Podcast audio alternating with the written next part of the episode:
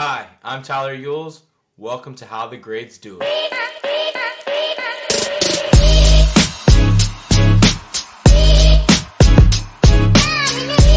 Welcome back to another episode of How the Greats Do It. Super excited. We have Greg Perotto. He is a tech executive with over 25 years experience spent building and inspiring marketing teams to create and disrupt categories, build brands and drive growth at some of the world's most trusted brands. You know you you know you've heard of them, DocuSign, TripActions, New Relic, Hootsuite, T-Mobile and Secureframe. Um, so Greg serves as a full stack CMO and startup advisor with deep experience in brand positioning and messaging, communications, content, uh, consumer marketing, demand gen, field marketing, and events, uh, product and partner marketing, and more. And when Greg is not serving as a brand ambassador, uh, customer champion, and marketing coach, he can be found traveling the world, uh, most often on a beach. So that was a mouthful, but we love to have you on, Greg. Man, welcome. Yeah, thank you. I appreciate it. Uh, definitely a mouthful in terms of uh, all the different areas of marketing for sure. For sure, man. Well, we appreciate you jumping on, man. I'd love to understand like what led you to marketing, right? Because I think it's always fun to hear how people got into the industry and um and really their silo. Because it's sometimes our silo finds us, maybe not necessarily we finding it. Yeah, I think that was the case for me, and at a very young age. Uh, I was in high school and faced with the choice of taking an elective course. My dad had been in uh, a sales and marketing executive for his career. And so, marketing was one of the elective courses uh, alongside a bunch of different sciences. My brain is not wired for science. And Yeah. so I knew, you know, taking deeper biology, chemistry, and, and other science courses was not the right path. Uh, but marketing seemed interesting and intriguing. And uh, from that class, I had a phenomenal uh, teacher named Sherry Solers, who I'm still in touch with today. Uh, I, I will uh, refrain from mentioning how many years later for both her and my protection. but years later, still in touch with her, phenomenal uh, teacher who inspired people in her class um, to follow their passion and help them find their passion. And, you know, from things like encouraging us to do uh, the marketing club, uh, the after school club, to uh, managing the student store. I was a buyer for one of the product lines in the student store. yeah. Uh, and and that marketing club she encouraged us to uh, participate in initially admittedly when when she first told me about it and told the class about it what i heard was weekend away from your parents with your friends at a hotel and i'm like i'm in yeah. uh, I'm in but for the that. reality the reality is I I do pretty much everything with full force and so while that was an opportunity to have a good time I took my responsibilities of you know the the actual competition there seriously they have you take tests in certain areas of marketing then they have you do role plays with CMOs now like myself uh, Yeah. where you engage you're given a scenario and you have to sort of work through that scenario or build a plan etc and uh, no one was more surprised than me come awards night the Sunday evening where I took first place across all of the things I competed in. And Yeah. I remember thinking to myself, one, it was a fun weekend. I had a great time, but also like it was just sort of natural and common sense and innate to me. I didn't study in advance for it. I didn't rack my brain thinking about it. It all just kind of made sense. And Yeah. so, following that, I went to a university that had a business program with an emphasis in marketing. I did internships in marketing while I was in college. And um, uh, the first role out of college, though was not in marketing, promised to be in marketing within a year. So, that was sort of the start of my career. Yeah, I love that, right? Like, and when um, I think you know, so often, right? Like we are looking for to be the fit, right, or not be our authentic self, and say like, hey, I'm gonna put I'm gonna put myself in this box that I kind of fit into, but I kind of don't. And I love the fact that you found somewhere that you fit as you, Yeah. right? And you're like, hey, this is my kind of role, and and so so often people don't do that, um, and then leading themselves into a path that they may not be totally happy. And so I love that you were able to have that experience uh, really early on. Yeah, one of the best pieces of advice that I ever received was from my boss, who was the COO at T-Mobile, uh, Sue Nokes, and she said this to everyone, not just to me. She said, "Find work you love, and everything else will take care of itself: the titles, the promotions, the compensation, etc." and I'm very fortunate that I that work that I love found me, um, yeah. and then I was able to pursue it in my career and really advance in it and enjoy it. Yeah, was were there any kind of like turning points or challenges that maybe uh, shaped the approach? Yeah, there were a couple. Like the first one that I think of isn't wasn't really a, a challenge, but more so a turning point. When I was at T-Mobile, um, that organization under um, Robert Dotson's leadership as CEO and Sue Nokes as COO, and a bunch of other uh, folks that were in the C-suite, really uh, set out on a journey around building an aspiration for the company to be America's most highly regarded service company. And if yeah. you think about 2002, three ish, when this was, the wireless uh, industry, the wireless industry was not highly regarded. It was number, it was second to last, only behind airlines. And their aspiration for the company was to not only be the best in the space, but to the, be the best across all spaces and so it was for me i learned the power of a really compelling vision for a company and a really sort of big broad inspiring vision and how you can use that to engage employees engage customers partners media analysts investors on this journey and to be a part of the journey and i think that was pretty um, pretty uh, impactful for me around just this concept of a compelling vision and the other yeah. one that comes to mind when i was at TripActions I joined there like a year before the global pandemic. And for those that don't know, it's now called Navan, but it's a corporate travel and expense management platform. So the year leading up to the um, pandemic, we had a phenomenal product, great product market fit, um, and a really compelling corporate narrative positioning and messaging around uh, positioning the traveler to be able to focus on what they needed to accomplish when they got there rather than the process of getting there and having yeah. heads and shoulders above the industry in terms of AI and uh, the platform itself and, and travel agents that helped you with every step of the way. But the reality was in the space, your customer is is the traveler, but it's also the CFO who signs off on the corporate travel and expense management tool. And yeah. in the industry, most CFOs were struggling to get 50% adoption of tools like this in their organization. And because of the way that TripActions was built, we were getting 97% satisfaction among travelers and 90 to 95% adoption. So it doesn't like, get much better than that. Yeah, visibility for a CFO was phenomenal. Like you knew right. where money was being spent, when it was being spent, and how much.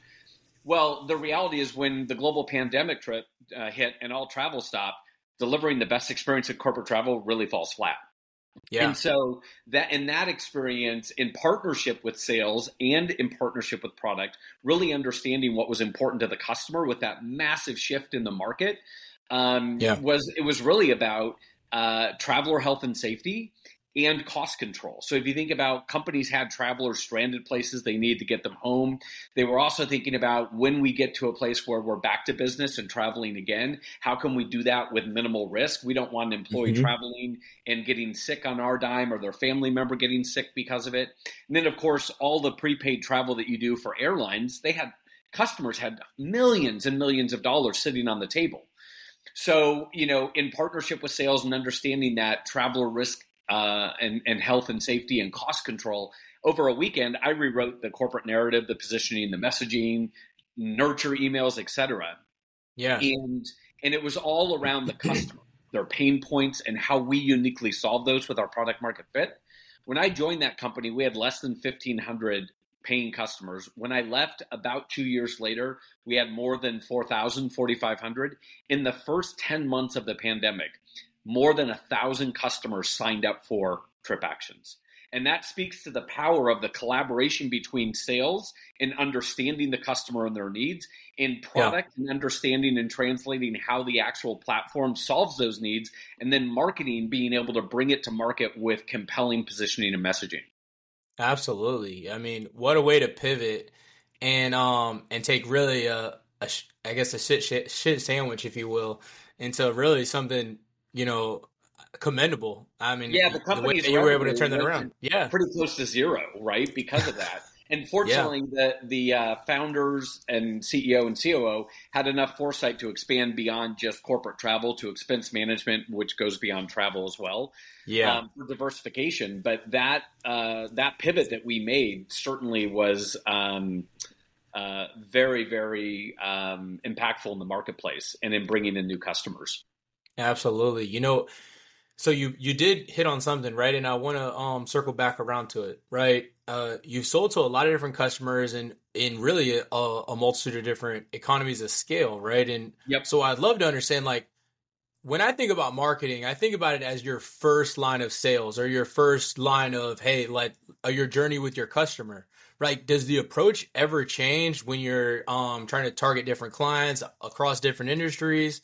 Like, does that ever change, or like how do you approach a new project like that? You're coming in and you're trying to figure out, hey, who's the persona? How are we going to sell to them? Like, help me through that journey there. I think I don't think the basics change, and you're spot on where you start. It's who am I selling to? What's the yeah. for me? You say persona, I say ICP, ideal customer profile. Who yeah. are we selling to? What are their pain points and their challenges? What are the associated negative consequences of those pain points and challenges?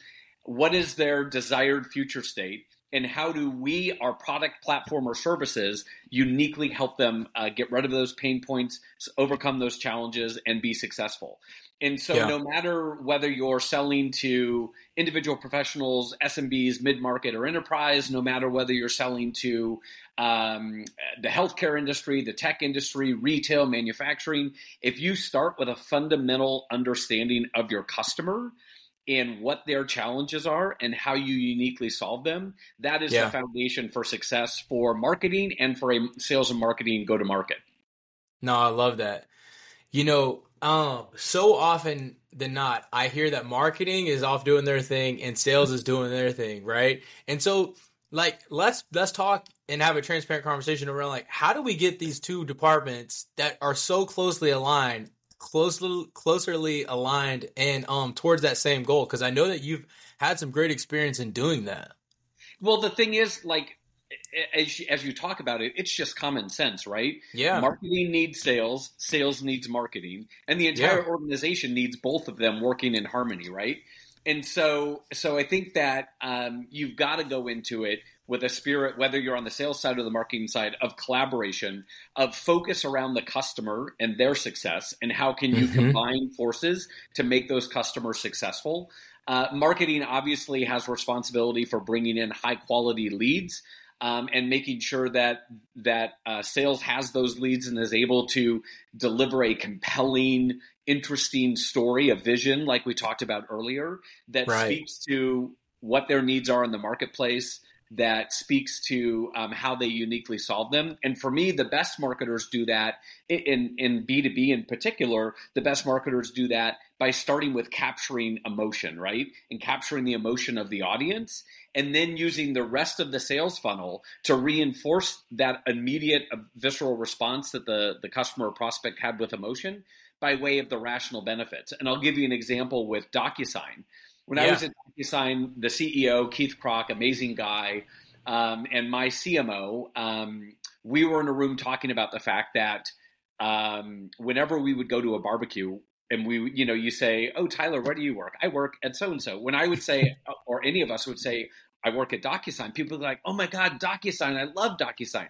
And keep in mind, this is like 2011, 2012, 2013 in that era and yeah. um, and it, it, was sort of this immediate visceral response. Well, in digging deeper with people at a barbecue, with sales, with customers, with prospects, what you learned, what I learned, was that the um, you would say, okay, Tyler, well, why do you love DocuSign? And you'd say, oh, my spouse and I got our first house because of DocuSign. Or you talk to a salesperson and, you, and you'd say, why do you love DocuSign? And they'd say, oh, DocuSign helped me win President's Club and exceed my quota. Well, the reality yeah. is DocuSign didn't actually help you and your spouse get that Airbnb or your first house. Your loan officer, your real estate agent, your great credit score all helped you get that. DocuSign yeah. was just the last mile of the transaction. But it was so well built and such a great experience that people gave it this halo effect. The same is the case for sales sales uh, a salesperson did not meet their quota did not uh, go to president's club because of docusign they did it because right. they're a great salesperson they understand the customer they can talk to the value to their needs how they uniquely solve them they've got a great coach or mentor as a boss great product market fit etc but DocuSign extended their selling cycle to 11 59 59 p.m. on any given end of the quarter, end of the month, end of the year, right? and so there was that last mile halo effect. And yeah. when you, as you talk to to customers and prospects, when you really dug into it, there was emotion there, and it was about the freedom to be able to transact business anywhere, anytime, on any device. I can do business from a plane, from a beach. I don't have to be tethered yeah. to an office, to paper. And so that was sort of that immediate visceral response at the top of the funnel. And then as you pulled them through the funnel in partnership with sales, you talked about accelerating uh, closing of deals and speed to revenue. You talked about minimizing cost without having to pay for printing, faxing, scanning, overnighting. You talked yep. about delivering a better customer experience. And all of those things combined then make DocuSign a fantastic thing for your business. And those rational benefits reinforce that emotional response and get you to a closed won deal. Yeah. 100%. And so how how do we then replicate those moments, right, where people say, "Hey, this is what my you know it really was it was a problem solved right it's like hey yeah. this gave me the ability to do all these different things and so, how do you then go to a to a B two B business and and help help recreate that emotion for your your prospect or your your ICP as yep. you would call it, right? Yep. Um, how do we do that? Like, and how do we replicate those results? Well, and that's where that partnership between sales and marketing is so critical, right? Yeah. Sales is at the front line with the customer every day, hearing the objections, hearing the challenges, hearing the pain points, hearing the response to what's being presented in a first call deck mm-hmm. or uh, in, in response to their telephone call. And so, really understanding through sales the customer's perspective, for me, it all comes back to that ICP. And if I'm going into a new business, whether it's one of the tech startups that I'm advising now, or if I join a new company, what I'm going to be doing is spending my first 30, 60, maybe 90, although that seems a little bit long, amount of time understanding the customer and understanding yeah. the market and how different competitors in the market solve these the customers challenges and problems and then specifically in partnership with sales and with product how we solve them uniquely and do it better than anyone else and ultimately you get to a place in capturing the emotion by talking to the customers reinforcing it with the with the rational where you can talk to a customer and convince them about why they need this space why they yeah. need your product in particular, and why they can't wait and they need it right now. And that ultimately is the end goal of that partnership between sales and marketing to get that yeah. customer to sign up for service. And then obviously, customer success comes in and it's helping that customer then get up to speed on the product or platform and be successful and achieve value throughout their lifetime of using the, the product, platform, or service. Yeah, I love it. I love how you talk about the entire journey of that customer, right? Because you're right. It's not just at the very beginning where they come in as a lead and you continue to nurture them until they become an opportunity yep. and then meet with sales and, and being sold, right? Like it's it's the entire thing. It's it's after they're uh, through that process, right? Still having those conversations and and further understanding your customer and how it really performed or how it really um solved their problem because I think right like it's one thing to talk about solving a problem. It's a whole other thing to actually have solved the problem and then talk about that in that perspective. It's a little bit different. Yeah. How and great, great leaders in sales and product and marketing think about that entire life cycle from awareness to advocacy, right? So you want right. that customer at the very end uh, in their journey to be advocating with other customers about how great your company is, your product is, your brand is. Yeah, no, I love that. Um, how often should customers or like companies be evaluating their ICP? Um, because I think you know the prospect sometimes changes, and a lot of times that can go unnoticed um for a little bit of time so like how often should, should companies be reevaluating the persona and, and giving maybe some more light or color to those yeah, I think that there's some obvious sort of triggers as to when you would do that. If you're launching yeah. a new product, you want to make sure that new product fits in line with the the ICP that you've um, worked with in the past. If you're going into a new industry or a new geography, you want to make sure that what you understand of your ICP in terms of their the title, the size of company, the pain points, etc., all resonates uh, as yeah. you expand. And then certainly, if there are macroeconomic um, factors like a global pandemic that change the dynamics of your business, change the dynamics of the market, and or the dynamics of your customer, you should be thinking about revisiting your ICP and, and, it may just be that you go through the exercise and you confirm, yes, this is all still valid and current for today. It may also yeah. be that, like TripActions, you make a change that lasts for what you expect is going to be a month or two, that ends up maybe being a year, and then ends up being maybe two or three years. But certainly, uh, at some point, you pivot back or pivot to a new uh, place because that pandemic is is sort of subsided. But I think yeah. that uh, great marketers uh, do it regularly. Uh, and and maybe it's not quarterly, uh, but certainly annually thinking about it um, and just making sure that you're making tweaks and continually uh, evolving it as needed with changes in who you sell to, the industries you sell in, the um, geographies you're selling to, etc. Yeah. You know, so often um, they're not like, you know, I'm meeting with different sales leader and they say, hey, like this, the leads that we get from marketing are not good. Right. And, and then on the flip side, you know, it's like, hey, well, how did we follow up with those on a, on a sales perspective to know that they're not good? And so, like, why do you think so often and not do, do we hear from sales leaders like, hey, the leads aren't great for marketing, but like they're not necessarily doing anything to help adjust or, um, you know, adjust the path yeah. or like help inform marketing that hey, like these aren't great. Well, I think it starts again for you and I. It all comes back to alignment between sales and marketing. And yeah. I think in the case of sale, in the case of leads, it starts with clear alignment on how you score leads, right? And what mm. makes what actually makes a high quality lead. Uh, you know, and I'll give you sort of a simple example. Someone who uh, talks to someone at your booth at a trade show um, and isn't really qualified, but lets you scan their badge that that person, your salesperson, might follow up and say, "Oh yeah, I only scanned the badge because you guys were giving out an Xbox and I wanted to win an Xbox for my kid. I don't know what you do. Right. I don't care what you do, right? Versus, versus actually being at that booth and having a conversation with Tyler about what do you do, Tyler? You know, in that role, where do you where are you most frustrated? Oh, well, let me talk to you about what we do because we actually solved that challenge really well. Then you're right. starting to qualify that buyer. Now you scan their badge and get them to win the Xbox. Um, but you've also done some due diligence uh, as as a salesperson or a marketer, because both of us are at those trade shows together. You've done some yep. due diligence that will help then create a, a, higher quality lead. Someone who comes to your website and uh, fills out a lead form and wants a demo, that lead is probably going to be scored higher than someone who comes to your website and just downloads a general informative paper about the space, right?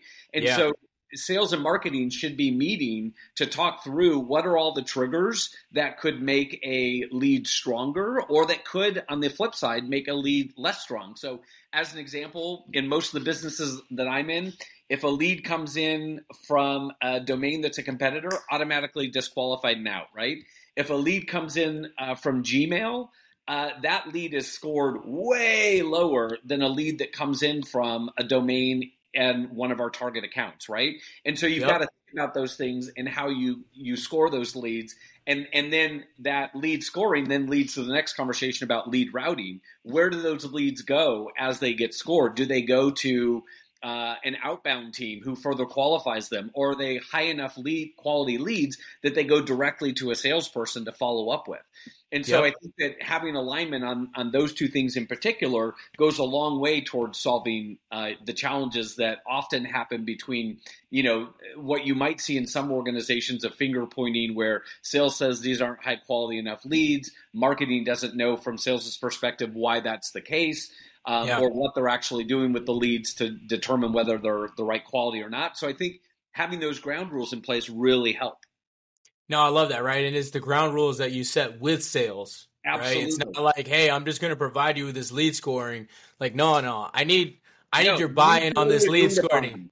Yeah, exactly, yeah. right? Because then that that gives a higher level of uh, of agreement there, and that way it's like, hey, these are our scoring parameters. Yeah, if they're not following up at that point, then it's that is a whole other our problem then if we're not getting yeah. the right leads through versus it's marketing's problem or it's sales problem. No, we've come right. together and we've agreed upon this.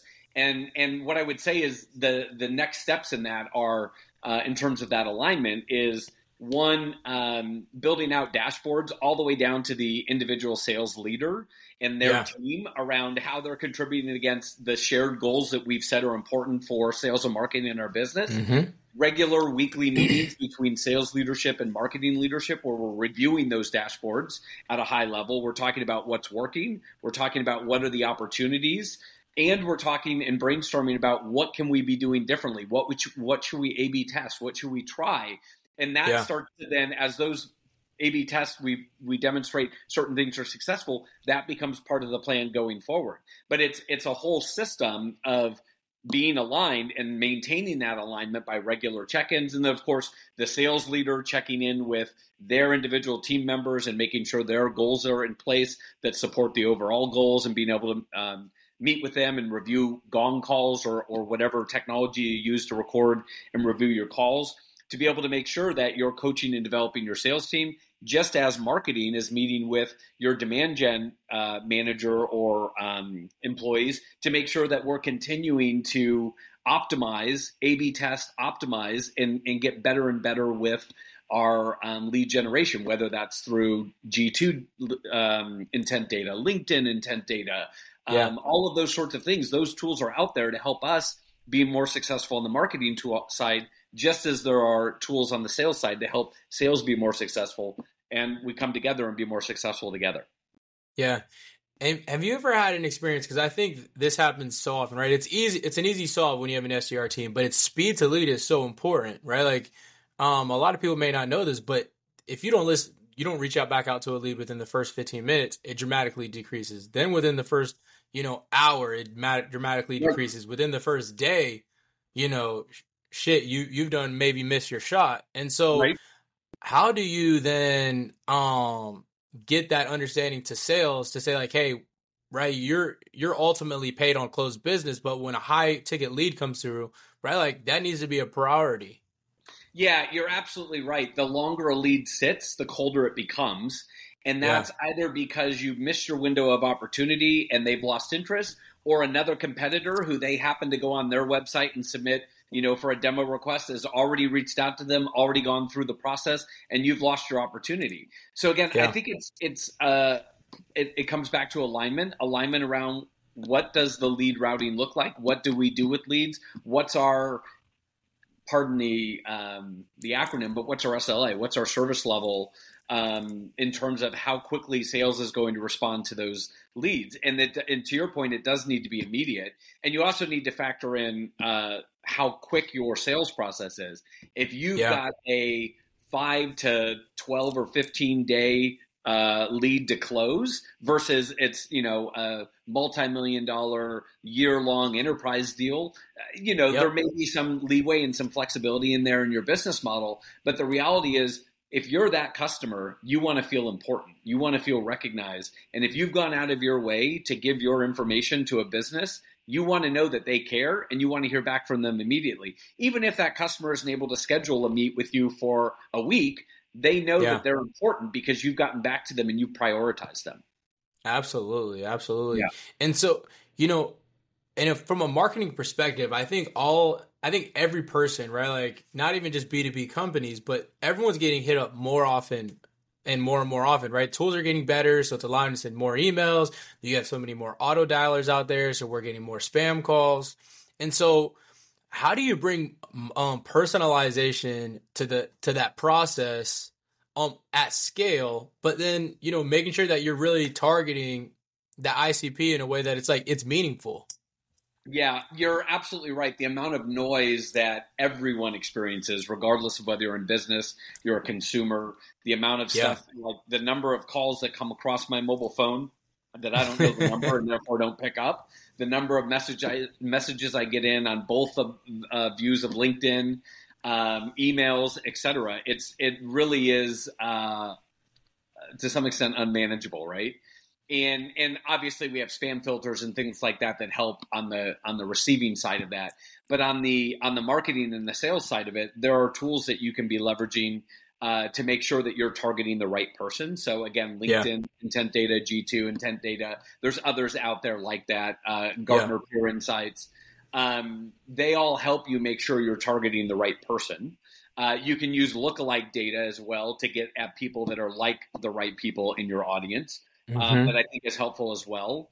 Um, but you know where that fundamentally breaks down and is flawed? If you don't understand your audience, if you don't understand their needs, it all comes back to your ICP and understanding them and what they need, and then being able to develop a personalized message for them, a personalized sales pitch for them, doing a little bit of research in advance around their company, what space they're in, the industry, uh, you know, what they have, what that particular leader is that that you're meeting with, what they've recently posted about, those sorts of things to find common ground with your customer and to demonstrate that you put a little bit of effort into it, right? You've gone out yeah. of your way to understand who Tyler is, what's important to Tyler, the business he's in, so that when you're talking, you can actually customize and tailor your pitch, or you can customize and tailor your uh, your marketing emails. And obviously, like AI is blowing this out of the water with the art of what's possible going forward.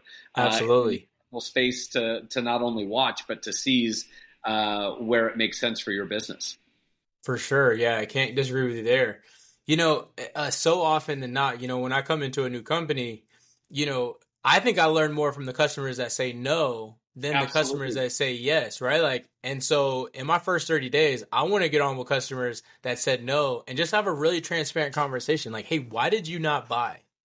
Like, yeah, I don't, I don't, want to sell you anything right now. Why yeah. did you not buy our product? Like, fact, and did you go with a competitor, right? Like, because yeah. I think that tells me even more.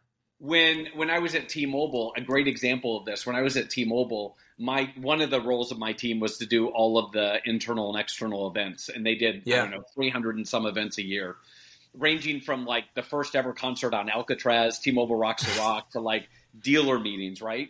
And one of the meetings that we did was um, uh, of all first level managers and above. And uh, I would go into a market, uh, and I can remember distinctly Las Vegas was where one of our kickoffs was and Denver was another. I would go into a market a couple months in advance and um, uh, work with a local research company to get customers of at the time Cingular, AT and T, Verizon, and T-Mobile, of course. And uh, I would I would be behind the you know the the one way mirror or two way mirror.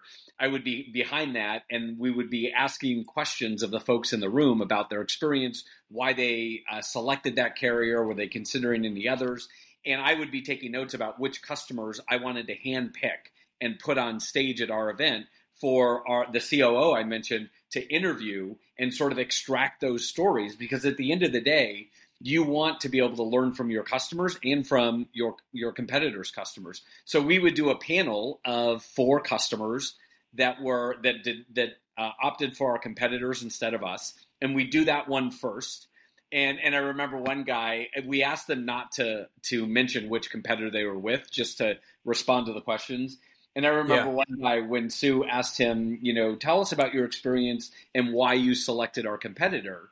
Um, uh, uh, sorry, this was in a uh, tell us your experience and why you selected us over a competitor. And yeah. so he's in the he's in the second session, which was of satisfied T-Mobile customers, and we'd always do that second to bring the cloud the crowd back up to a high because you hear a lot of you know feedback and negative stories in the first session, and you want yeah. to bring your audience of employees back up on a high. And so he was he said, well, let me just say your competitor that rhymes with Schmay TNT, and then he went off started talking about what this competitor did in their selling situation. So it was both about hearing from what we didn't do right, what we did do right, also what our competitors didn't do right. All of that was ripe for learning opportunities for, and that that um, room was customer care, technical care, financial care, retail sales, dealer or third party sales, and business sales. So all yeah. of those people benefited from learning why customers were choosing us, why they weren't, and why they weren't choosing our competitors. Great insights. No, I love that. I love that.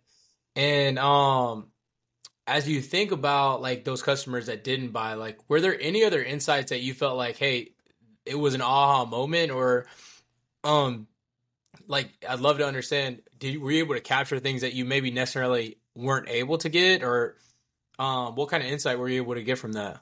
Yeah, I would say that plus a really unique program that T-Mobile did at the time, which I'm not sure now, uh, 14 years later, if they still do it or not. but, but the company used to require all directors and above in our headquarters or anywhere in the um, nation. And by the way, at that time we didn't call the, the headquarters the headquarters. It was called the field service center because it was there there in support of whatever the field needed.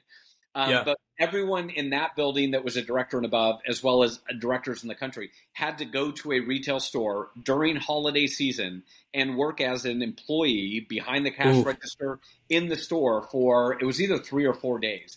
And every day you got on a call with a um, facilitator who would talk about what you learned. And it was it, the reality was it was all about putting you in the shoes of the people that were trying to serve your customers or yeah. our customers and and be able to understand what was getting in their way of being successful. And so that, that, call, all it was about was this system needs to be reconfigured to be able to do this to make it easier to do that. Um, the marketing materials in the store don't speak to this for the customer and they need to. So all of those opportunities. So when we would get insights from both those focus groups as well as the the directors working in retail stores during holiday season, about all of the improvements that that we could be doing to make our uh, frontline salespeople more successful, and yeah. and to to uh, sort of emphasize how important that was in the business. As a director, if you didn't successfully go through that program, you didn't get your bonus for the year, your entire annual bonus. Oof. Oof. And and I would say any business. That's why you know Gong is successful because you have the opportunity to listen into customers and, and what their objections are and, and why they're choosing you or not choosing you and being able to put a, a leader of any function into a role uh, even temporarily where they can learn from the customer's experience whether it's listening to calls in a call center or it's it's um, going on a um, uh, an in person with a prospect and, and being part of that presentation. That stuff is tremendous uh, for anyone in the business, but in particular for marketing, because again, gives you an opportunity to make sure what is our corporate narrative, what is our positioning messaging, how well does this align to what our sales team is actually facing with customers in the field. I think it's all gold.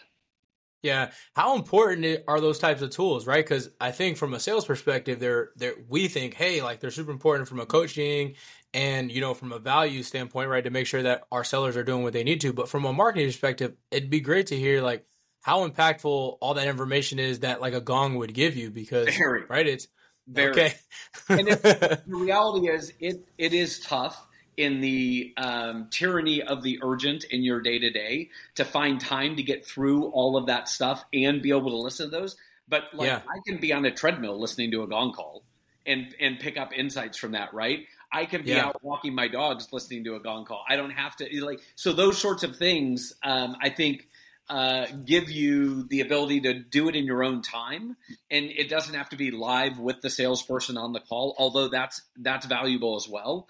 Um, yeah. But the, but the insights that again anyone in the business, but in particular marketing, can get from those is is phenomenal, and that's why you often see things like that. Those kinds of tools not just referred to as like sales tools, but they're go to market tools. Yeah, yeah, absolutely. Um, what advice would you give to a marketing person out there that you know maybe some of the uh, of the um, campaigns that they're running just are running flat. Like they're not getting the sort of engagement that they're looking for. They're not connecting with their ICP. Maybe you know they're out. They're not getting inbounds right. Like and so they're trying to figure out and throwing shit against the wall, but maybe none of none of it's sticking. Like, yeah. what advice would you give to that person? I would I would encourage them to talk directly to customers, prospects, and uh, customers of competitors. Talk directly to salespeople to really to the basics. At, yeah, to understand what's not working, what's not resonating. Is it is it the the copy, the call to action? Um, there could be a variety of things that are driving that. Then also on the back end, looking at who are you targeting? Is it the right ICP? Are you hitting yeah. the right people who actually either have this problem or have the wherewithal to be a business decision maker about this problem? Um, and I think that you know, approaching it from both of those angles, and, and then obviously the way out of it then is A/B testing based on the insights you learn from that uh, those deeper dives to be able to figure out and see where you can move the needle and optimize the work that you're doing. Because the last thing that you want to be doing as a marketer is wasting any of your precious spend on, on tactics and strategies that don't work. Absolutely. And it, is it always like a, a multi-touch um attribution model? Like when I think about sales reaching out to somebody, and if they really want it, right? Like it's like it's email, it's phone, it's um it's, it's LinkedIn. Hearing, it's hearing right? the speak on a stage and being yeah. to think about your problem differently. It's reading an article that your PR team got placed in Business Insider or Fortune or Forbes or in a developer outlet that that helps the audience think differently and positions your brand in their mind. It's the email nurtures, it's the website as your virtual storefront. It's everything in concert. And then and again, it's why you've got to think about it from awareness to advocacy, that entire customer lifecycle and every touch point along the way, whether it's marketing or sales or both. Yeah. And so is it is it truly brand mapping the customer experience in a way that it's like, hey, like we want them to maybe come into this way, but there's maybe different entry entry points. There's uh, definitely for the different, points, different yeah. entry points, but then it's like, hey, how do we nurture this customer through an entire journey and creating a storyboard in that way?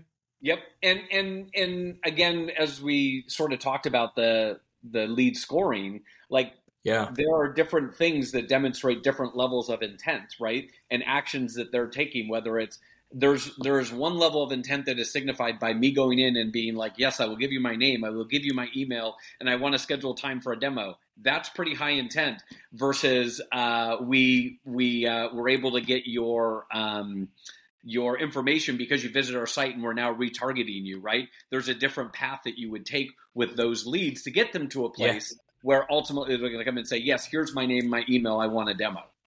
Yeah, no, absolutely. And I think thinking about those little things and how um, truly understanding, like, hey, the way we interact with this per, uh, person is going to be different than how we interact with this person is key to making sure that the conversion rate um, conveniently uh, accurately displays that, right? Like, yeah. if you're not if you're not following people following up with people the right way, um, if I asked you if you wanted to have Chinese and then you immediately just asked me like, no, you don't want Chinese, you want Italian, right? right? Like that wouldn't make sense. Yeah, and and the reality is we haven't even touched the surface on partnerships between sales and marketing with account based marketing, right? And having yeah. identified list of target accounts that sales and marketing have agreed upon, and a um, plan with strategies and tactics around how we're going to go after each of those accounts, how we're going to personalize them based on that account. Um, you know, there's there's just a wealth of opportunities depending on what type of business you're in and what audience you're serving. Absolutely. And so you mentioned um account based marketing and I think that's so relevant right now. Like I think you have you have accounts in a few different tiers, right? It's like have to win, want to win, um, and then like be nice to have. Like how are you then working with the salespeople or is it on an individual basis, right? Is it all you know, with the the sales leader in that sense? and um, making sure that we we focus on these accounts, but like appropriately, right? Like a have to win account maybe is marketed differently to a, hey, yeah, they fit our ICP, but like, yeah, they're the they're not a logo that we're going to put on the website. The one I would tell you not to forget, the category not to forget, is yeah. in some depending on the organizations, it's partner with partnership with sales or with customer success. But the accounts that we already Ooh. have that we want to grow, right, and using account based marketing tactics to uh, engage them and get them to adopt more of the product or use more of the product or add more users depending again on your business model. And so Absolutely. Yeah, all of that is I think is critically important and it's about understanding that specific account and the players within that account through sales' eyes, through marketing's eyes, and figuring out a path forward to engage them, whether it's personal invitation to an event, uh, uh, a dinner at uh, an event that we're attending or, or um, exhibiting at, like say, I don't know, AWS reInvent, versus we're doing our own event in a market and that customer happens to be in New York and we're doing a, a get together of customers and prospects and doing that versus sending them some sort of uh, gift or promotional material. Again, it all depends on the business that you're in and what tactics make the most sense. But there is a steady stream of things that you do that you personalize to get in front of that customer for hyper relevancy to advance them through the funnel with in partnership with sales. Yeah, absolutely, absolutely. I love that. I mean, I think this all comes down to right, and you tell me if I'm wrong, but it's just more conversations, right? It's more, it's openness, it's it's more collaborative, right? And and if and Yep. if you feel like as a leader you're out there and you're like, hey, I don't know what marketing's doing, ask them, right? I, I think everybody is wanting to be a part of this process, and the more that we ask and show vulnerability with our partners um, and our customers, right? Like we're gonna get to the real answers. We're gonna um, be able to get to understand a little bit differently than we maybe would have Yep. and um, to the result that we're really looking for, which is high quality leads um, that close faster and um, with a better customer experience. Absolutely. Yeah. I, I agree with you. It's it's opening up lines of communication. It's being direct, open, and honest in those communications. It's being willing to ask tough questions in a respectful way, and it's being Yeah. willing to answer those tough questions again in a respectful way that is at the end of the day not personal. It's focused on how can we best serve our customers and how can we uh, best grow our business and our revenue. No, I love that. Um, Greg, any additional thoughts that you would live with, leave with the people here today, um, or any tips or advice? Yeah, I would go back to uh, what I shared uh, earlier in the conversation, which is uh, whether you're starting out in your career or you're mid or later in your career, you're thinking about changing your career, find work you love, find work you're passionate about, and uh, all the other stuff will take care of itself. Because if you find work you love, it won't be work. You'll enjoy it. You'll do well. Um, and all the other things that come along for the ride will. Greg, man, we appreciate the time um, and and the effort that you put into this. I know that a lot of people are going to get a lot out of this, and um, man, this is just another episode of how the greats do it.